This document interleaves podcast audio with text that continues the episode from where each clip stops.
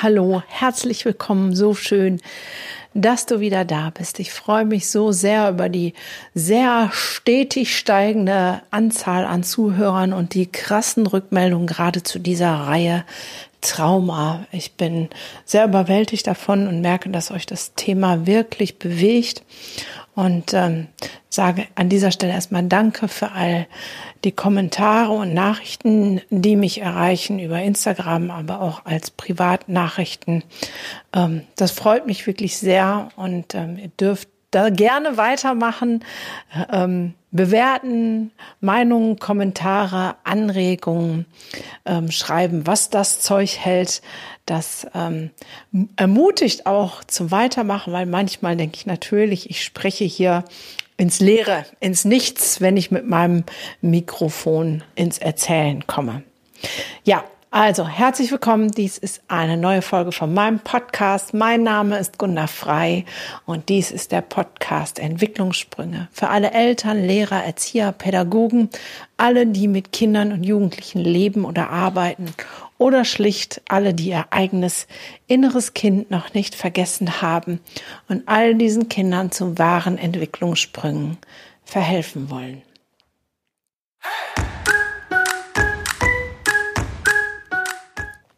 Wir machen weiter in der Reihe Trauma. Eigentlich hatte ich schon gedacht, so die groben Themen hätte ich abgepickt und gesagt, so jetzt machen wir vielleicht was Neues.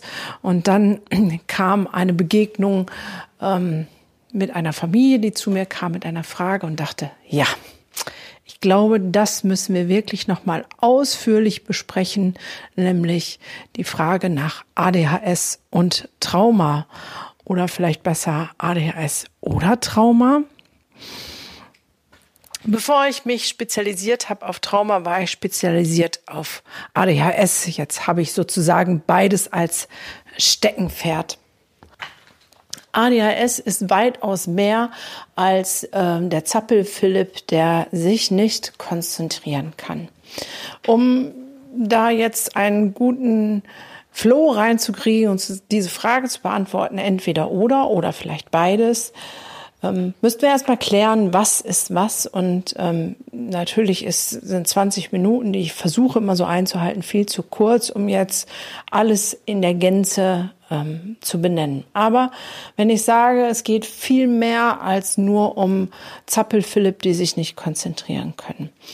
ADHS, wenn man die ganze Symptomatik, die ganze Bandbreite nehmen, da haben wir Reizoffenheit bei gleichzeitiger Reizfilterschwäche. Das heißt, die Reize nicht sortieren können in wichtig und unnichtig, weil alle gleichermaßen wahrgenommen werden. Natürlich gehört dazu eine Impulskontrollstörung und oder Schwierigkeiten und dass all diese Dinge ähm, die mit sich zu tun haben, schwierig sind. Das heißt, ähm, Einsicht, Weitsicht, Voraussicht, Rücksicht sind alles Dinge, die ADHS-Kindern schwierig fällt. Ähm, sie haben ein hohes Maß an Hyperaktivität, Bedarf sozusagen, die sind einfach viel mehr in Bewegung andauernd. Und die Frage ist, woher kommt das? Da gibt es unterschiedliche Theorien. Ähm, bislang äh, so, dass die Theorie, wo ich sage, das ist für mich die stimmigste, die, dass ein Neurotransmitter im Kopf fehlt oder der wird nicht genug zur Verfügung gestellt. Er ist da, aber er kann nicht an entsprechender Stelle andocken im Gehirn und dadurch werden bestimmte Regionen im Gehirn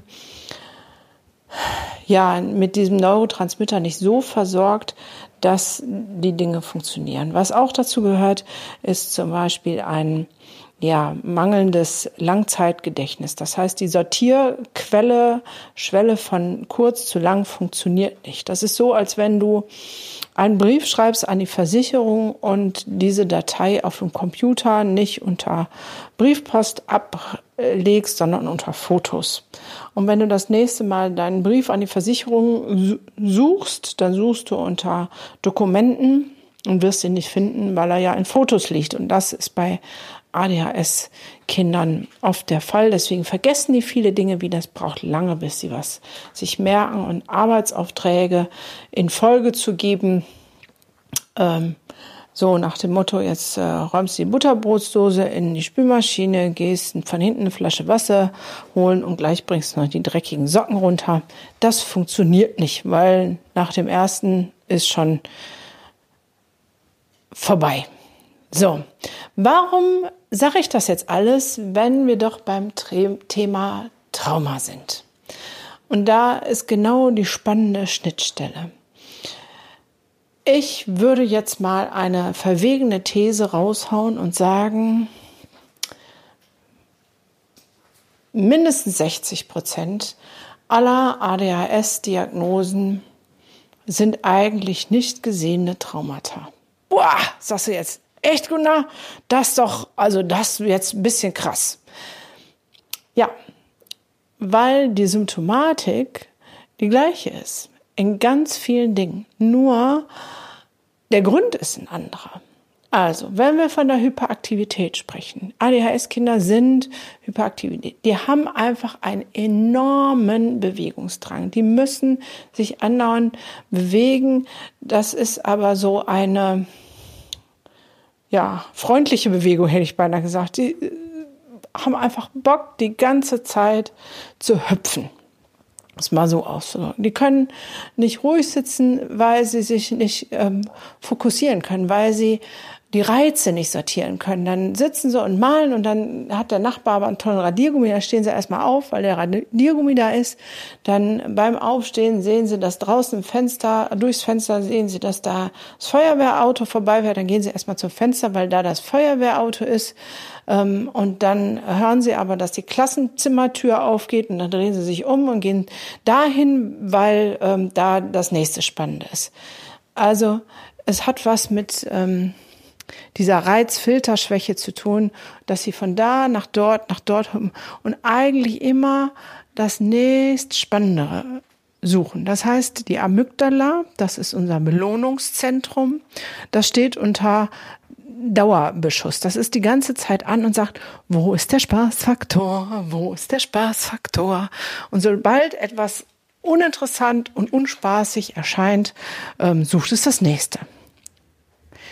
Kinder, die traumatischen Stress, emotional nicht verarbeiteten Stress erlebt haben, so wie ich ihn in Folge 1 und 2 beschrieben habe, da dürft ihr gerne nochmal reinhören. Die sind auch hyperaktiv, aber in einem anderen Sinne. Dort nennen wir das Hyperarousal. Das heißt, ihr ganzer Körper ist unter Anspannung und das Ziel ist, den Stress, den sie erlebt haben, der immer mit körperlichen Symptomen einhergeht, zu vergessen. Ich will es nicht mehr fühlen. Ich will den Schmerz nicht mehr fühlen. Ich will das Gefühl von Verlassenheit, von Todesangst, von nicht wert sein, von, ja, all diesen Dingen will ich nicht fühlen. Also begebe ich mich in die Aktivität. Ähm, du kennst das vielleicht selber, wenn du irgendwie was machen musst. Boah, ich sage jetzt mal, sowas Langweiliges wie Steuern, das ist für mich immer früher ganz schlimm gewesen. Heute macht das mein Steuerberater. Oh, bevor ich Steuern mache, putze ich sogar Fenster, obwohl Fensterputzen ich auch ganz schön blöd finde. Also du merkst, wir sind Künstler der Vermeidung. Und ähm, selbst wenn wir was doof finden, finden wir tausend andere Sachen, die wir lieber machen, um bloß nicht das Dumme, Doofe, Anstrengende ähm, zu machen. So, wenn jetzt jemand, ein Kind, emotionalen Stress erlebt hat, dann äh, sind sie oft im Hyperarousal, in Form von Ablenkung.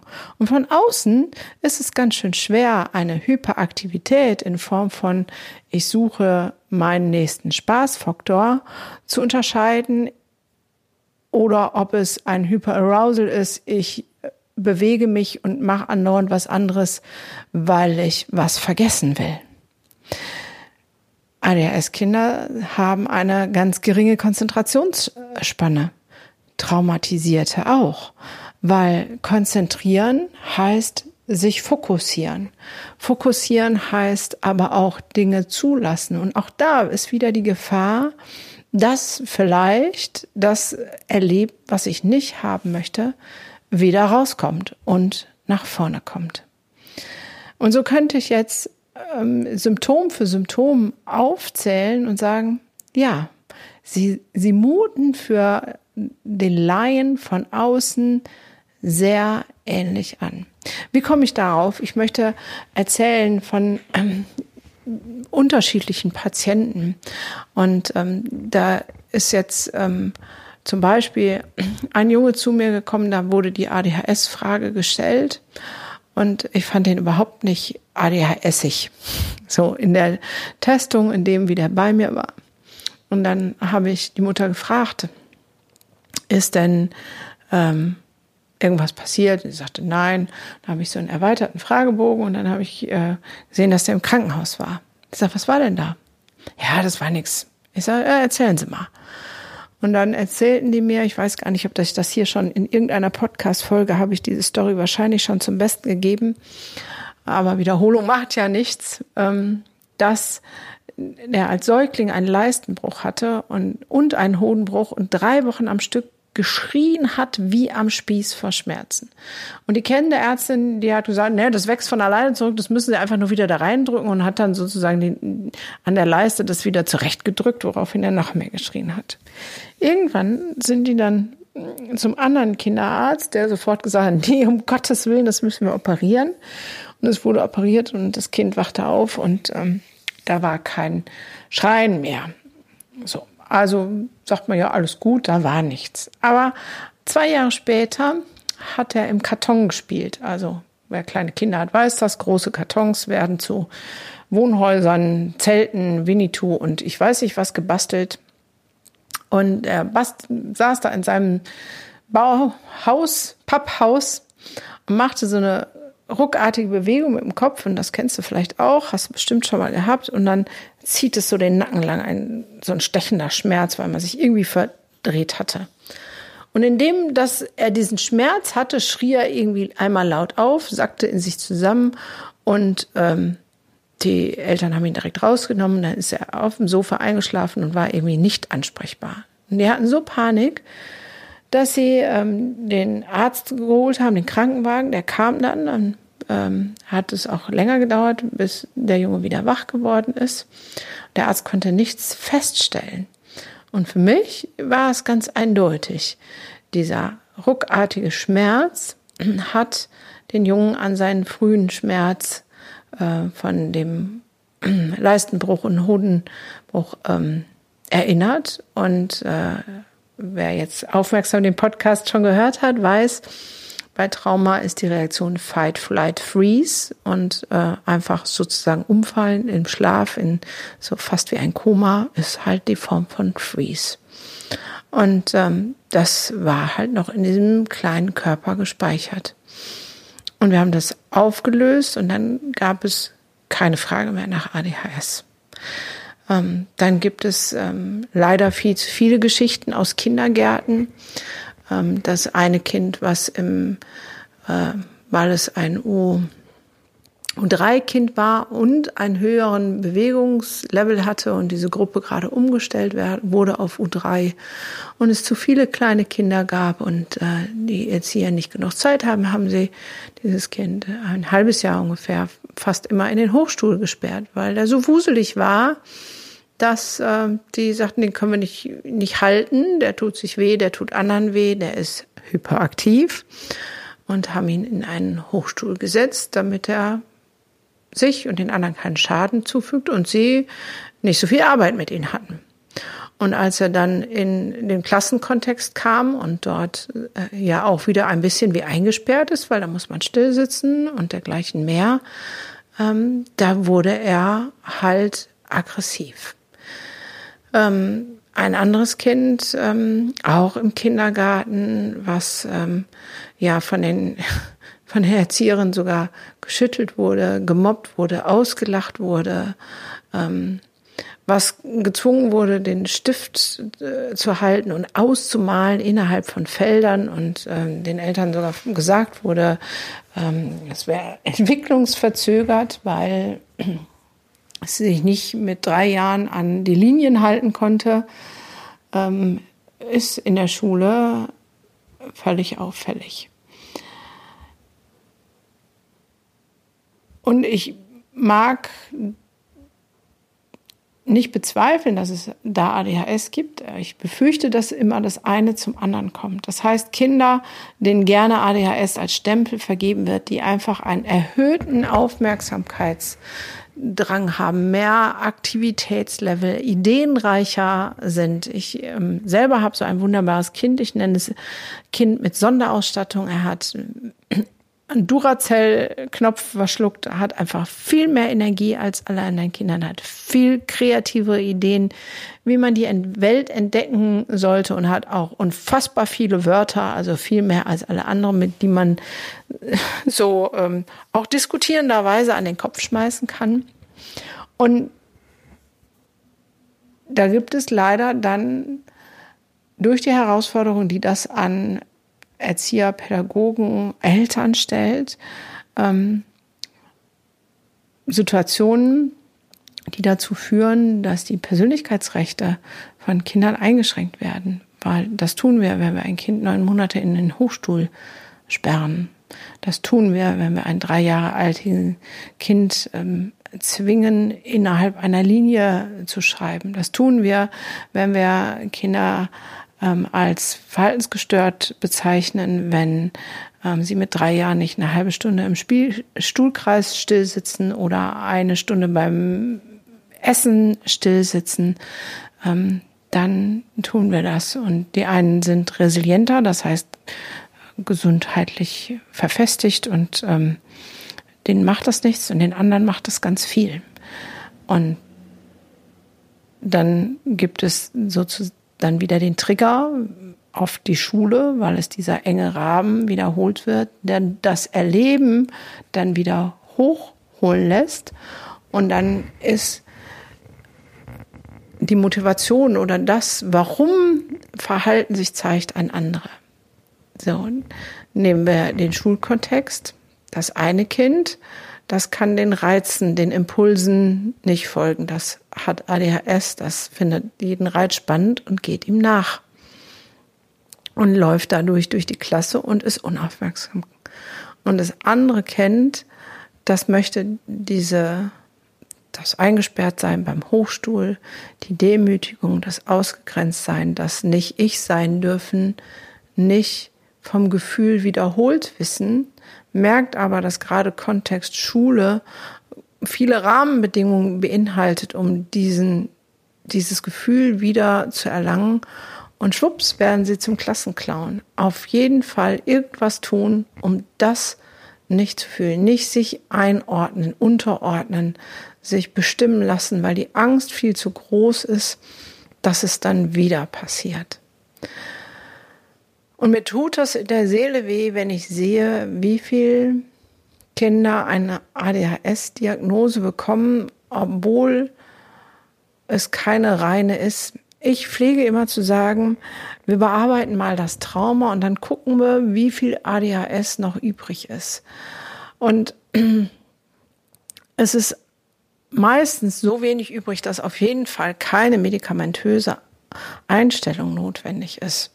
Und wenn es eine Stellschraube gibt bei ADHS, dann ist es sowieso, sind es die Eltern, ähm, in dem, dass sie ihr Verhalten ändern. Das heißt, es gibt ein Verhaltensmanagement, Training, was wichtig, gut und richtig ist ähm, bei ADHS und wovon in aller Liebe auch und Freundlichkeit durchgeführt auch ähm, traumatisierte Kinder sehr profitieren, weil es um Klarheit geht, um Grenzen wahren, um Freundlichkeit, um, ja, um so viele Dinge. Aber unsere Gesellschaft neigt dazu, Kinder abzustempeln. Und wir Eltern sind dann oft erleichtert, weil wir haben einen Namen für das Ding. Und es ist einfacher, wenn das Ding den Namen hat ähm, ADHS, weil dann kann man sagen, oh, okay, da ist der Neurotransmitter schuld. Okay, vielleicht ist es genetisch bedingt, aber ähm, naja, da kann ich ja gar nicht so wirklich was für. Wenn wir aber zugestehen, dass es äh, vielleicht ein Trauma ist, dann ist ja gerade bei uns Müttern ganz schnell die Schuldfrage, hm, habe ich nicht gut genug aufgepasst, habe ich, hab ich das zugelassen, bin ich vielleicht schuld, habe ich etwas so elementar falsch gemacht, nicht gesehen, dass mein Kind ein Trauma erlitten hat. Und schon wird es dramatischer. Deswegen ist es oft auch für uns Eltern viel einfacher zu sagen, naja, es hat halt ADHS. Mir ist es allerdings an der Stelle zu einfach, zu platt und manchmal macht es mich auch ein Stück weit wütend, weil es so ein Sinnbild ist dafür, dass wir unsere Kinder darauf trimmen, zu funktionieren, zu funktionieren in diesem System. Jetzt habe ich selber so ein Kind mit Sonderausstattung und äh, meiner hat mit viereinhalb die Diagnose ADHS bekommen und auch dementsprechend die Medikamente. Und wir haben zehn Jahre ähm, verschiedene Medikamente, Cocktails ausprobiert und ähm, er hat sie ähm, eingenommen und ich bin sehr froh, stolz und glücklich, dass wir seit über einem halben Jahr Medikamente frei sind. Und es geht. Er ist immer noch ein Kind mit Sonderausstattung, hat mehr krause Ideen und ähm, viele andere Dinge, die andere Kinder nicht haben. Aber es funktioniert. Weil das Traurige ist, dass ADHS-Medikamente auch auf Traumatisierungen lindernd wirken, was die Symptome angeht, nicht was den Ursprung angeht. Ähm, ich war mal zu einer Medikamenteneinführung in einen ADHS-Qualitätszirkel mit lauter Kinderärzten und da war der Pharmareferent und der stellte das neueste Medikament vor, war ganz stolz und erzählte folgende Geschichte ähm, zu diesem Medikament äh, mit PowerPoint äh, unterlegt. Ähm, und zwar laufen Mäuse immer in einer Kiste an dem Rand entlang. Immer schön am Rand entlang. Und dann haben sie Jungmäuse, kleine Mäuse, ähm, sehr viel Stress ausgesetzt mit Geräuschen, mit äh, Bewegungen. Also die haben die richtig kirre gemacht. Zufolge sind die in der Kiste nicht mehr am Rand lang gelaufen, sondern kreuz und quer wie aufgescheuchte Hühner durch die Kiste gerannt. Dann wurde das ADHS-Medikament verabreicht und die Mäuse liefen wieder hübsch am Rand lang. So, er war ziemlich stolz darauf und sagte, so gut wirkt das. Und ich habe gedacht, wow, merkt ihr eigentlich was? Also die Studien, um ADHS-Medikamente zu testen, beinhalten, dass Mäusen Stress ausgesetzt werden. Das heißt, sie werden traumatisiert. Und dann geben wir Medikament für ADHS und merken, wow, die laufen wieder in der Spur. Krass, oder? Also ich finde das nach wie vor ziemlich krass, weil sobald man die Medikamente absetzt, ist es wie vorher, weil es der Grundstein nicht aufgelöst wird. Oder es wird abgesetzt und es hat sich sozusagen eingependelt, aber für wie lange? Und wenn es ein vergessenes Trauma ist, da habe ich auch schon eine Folge gemacht, dann kann es sein, dass es irgendwann hochploppt und eskaliert. Oder die Glaubenssätze von ich bin dumm, ich bin wertlos, ähm, ich kann nichts, sich festschreiben bis ins Erwachsenenalter. Und was für eine Aussicht haben dann diese Kinder, wenn sie mit dem Mindset, ich bin dumm, ich bin wertlos, ich kann nichts, ins, er ins Erwachsensein gehen? Welche Jobs werden sie ergreifen? Werden sie in sich zur besten Version ihrer selbst entwickeln? Werden sie zur Fülle kommen? Zur materiellen, zur Fülle in Beziehungen, werden sie ein wirklich glückliches Leben führen. Ich weiß, wie lange ich an meinen Baustellen gekämpft habe und noch kämpfe. Und mein Satz, ich bin klein und wertlos, mich, obwohl ich inzwischen sehr erfolgreich bin, mich immer wieder nochmal einholt. Also was wollen wir unseren Kindern mitgeben? Liebe Eltern, liebe Lehrer, liebe Erzieher, wenn ein Kind in deiner Obhut ist, egal ob es deins ist oder du mit ihm arbeitest. Und es hat einen höheren Aktivitätsbedarf. Bitte mach nicht direkt den Stempel drauf, das ist ADHS. Schau genau. Und vielleicht ist es ein ganz normales Kind, was einfach mehr Aktivitätsbedarf hat und nicht mehr und nicht weniger. Und indem, dass wir die Störung suchen und einen Stempel draus machen, ihm vielleicht ein ADHS oder sonst was geben, haben wir eine relativ hohe Chance, dieses Kind emotionalem Stress auszusetzen, weil wir es traumatisieren. Und das kann nicht Ziel und Zweck sein. Und wenn wir gerade nicht von Kindergartenkindern sprechen, sondern schon von älteren Kindern, dann erst recht. Also wenn wir von ADHS sprechen, dann muss es zwingend sich von Anfang an zeigen. Es gibt kein ADHS, was in der dritten Klasse vom Himmel fällt. Gibt es nicht. Es ist eine Störung, die von Anfang an da ist und die sich mehr als in einem Bereich zeigen muss. Es gibt kein ADHS, was sich nur in der Schule zeigt, aber nicht zu Hause oder nur zu Hause und nicht in der Schule. Dann äh, ist es immer wichtig zu gucken, was hat dieses Kind erlebt, weil dann kann da, wo es die Auffälligkeiten gibt, kann es da Triggerpointe geben, die dafür sorgen, dass dieses Kind im Hyperarousal ist. Und Hyperarousal ist nicht Hyperaktivität. Es ist so elementar wichtig, da den Blick neu zu schärfen und zu schulen und genau drauf zu gucken, was ist denn da eigentlich? Weil nur dann können wir zielgerichtete Hilfe leisten. Wenn du dich mehr informieren möchtest, was ADHS ist, wenn du die ganze Bandbreite der Symptomatik wissen möchtest, nicht nur dieses, ähm, der ist hyperaktiv und kann sich nicht konzentrieren, und auch welche Fähigkeiten, besonderen Stärken und ähm, ja, wirklich Fähigkeiten diese Kinder haben, und du vielleicht noch wissen möchtest, welches gute Verhaltensmanagement hilft denn diesen Kindern wirklich gut ins Leben zu finden, dann ähm, darfst du dir gerne ähm, mein Hörbuch ADHS kaufen. Ich werde das hier drunter verlinken. Da habe ich all das mal zusammengefasst, weil die Stellschraube sind die Erwachsenen.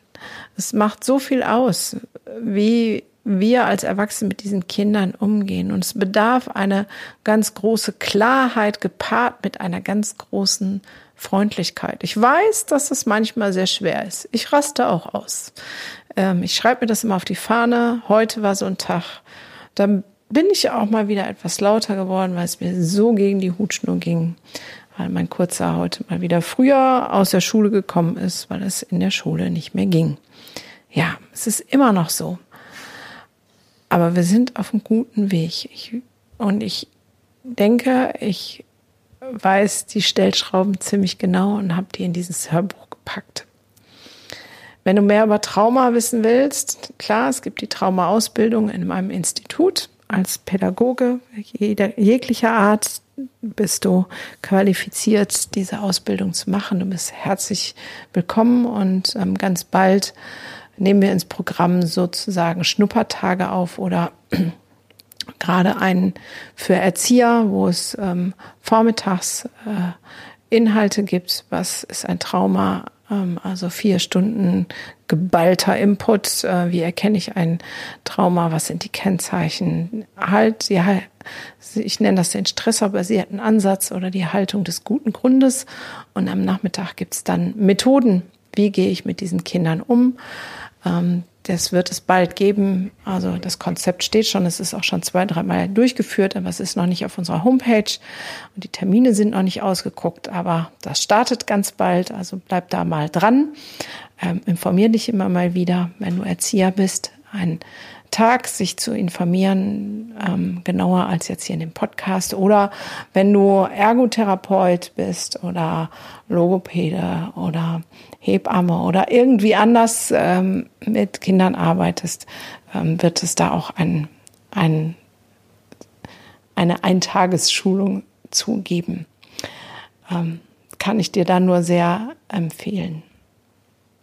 Und das andere ist, dass wir immer offen bleiben sollten, immer offen bleiben, was sich zeigt, weil die Wissenschaft entwickelt sich weiter und es gibt neue Forschung, neue Untersuchungen, neue Methoden. Und ähm, ich habe so ziemlich viel, was ADHS angeht, ausprobiert und dann hieß es auch ähm, Ernährungsumstellung mit kein Zucker. Ja, ich merke, dass beim Zucker bei meinem auch sehr ähm, große Auswirkungen hat, so will ich das bei nennen. Und dann hieß es das und das und Fischöl. Und ähm, das habe ich gemerkt, hat bei mir nicht die Resonanz gefunden, dass ich dachte, ja, hm, das will ich mal ausprobieren, weil mit so Kindern und Essen ist es ja immer so eine Sache. Jetzt habe ich wieder mich ein bisschen weitergebildet und ähm, diese Theorie in der Tat ähm, klang für mich sehr logisch. Und da werde ich jetzt nachgehen. Wir werden das ausprobieren. Diese neue Theorie in Bezug auf ADHS beinhaltet ähm, folgende Gedanken, dass ähm, wenn Kinder, bevor sie 18 werden, gibt es eine sozusagen Spalte zwischen den beiden Gehirnhälften und die wächst mit dem 18. Lebensjahr zusammen. Und ähm, diese Theorie beinhaltet, dass in dieser Gehirnspalte bei ähm, ADHS-Kinder sich Schwermetalle eingelagert haben. Und zwar so viele, dass diese Gehirnhälften nicht mehr ähm, so kommunizieren können, wie sie das normalerweise sollten. Aber da sie natürlich kommunizieren wollen, suchen sie sich neue Wege und Kanäle, was beinhaltet, dass diese Kinder dann auch immer besondere Begabungen haben, was ich auch so tatsächlich erlebe. Ähm, der, der das erklärt hat, hat ein Beispiel benannt und sagte, stell dir vor, du schmeißt in den Grand Canyon ein paar Felsbrocken ähm, und da würde dann ähm, der Schall durch oder die Luft durch, die geht dann nicht mehr so wie vorher durch, da gibt's Verzwirbelung, Verwirbelung und dann würde sich, auch wenn man Wasser durchjagen würde, sich Wasser, Luft, neue Wege suchen, die vorher nicht da waren, weil jetzt ähm, die Felsbrocken versperren muss, sich neue Wege suchen. Und so ähm, wäre das bei Kindern mit ADHS, dass ähm, die Schwermetalle, die auch vererbt werden, weil wir noch vor, ich glaube, 100 Jahren war es, wunderbare Arztmethoden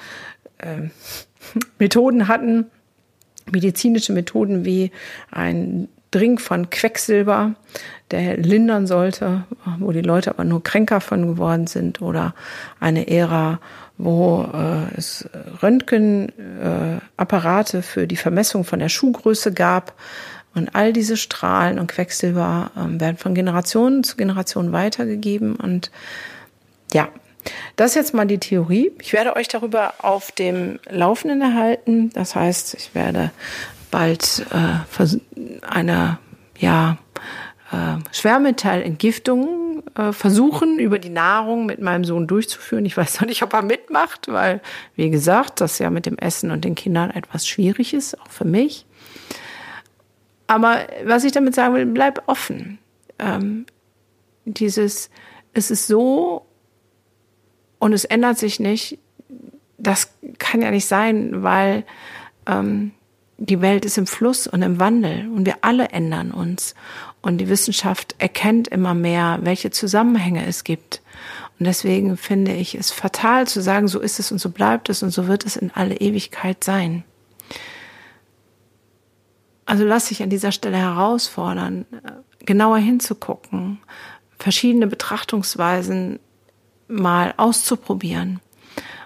Wenn ein Kind einen erhöhten Energielevel hat, zu gucken, ist es eine Hyperaktivität in Form von lustvollem Suchen, was macht mehr Spaß, oder ist es ein Hyperarousal in Form von viel tun, um zu vermeiden. Das will ich mal so zusammengefasst da stehen lassen. Sei wachsam und guck genau und ähm, ruh dich nicht darauf aus, auch wenn es weh tut und schmerzhaft ist, zu sagen, oh ja, ich, ähm, da könnte was Traumatisches im, im der Hase im Pfeffer liegen, was vielleicht heißt, dass ich mir ein Schuldgefühl mache, was für mich nie die Frage ist. Es gibt für mich nie die Frage nach Schuld, sondern immer noch zu gucken, was ist da, um es zu transformieren in was Gutes. Aber nimm es nicht auf die leichte Schulter und sag, ach ja, ADHS, das fühlt sich gut an, weil dann bin ich nicht schuld. Du bist immer als Mutter oder als Vater herausgefordert, als Lehrer, als Erzieher, als Pädagoge dich selbst zu hinterfragen und bei dir anzufangen.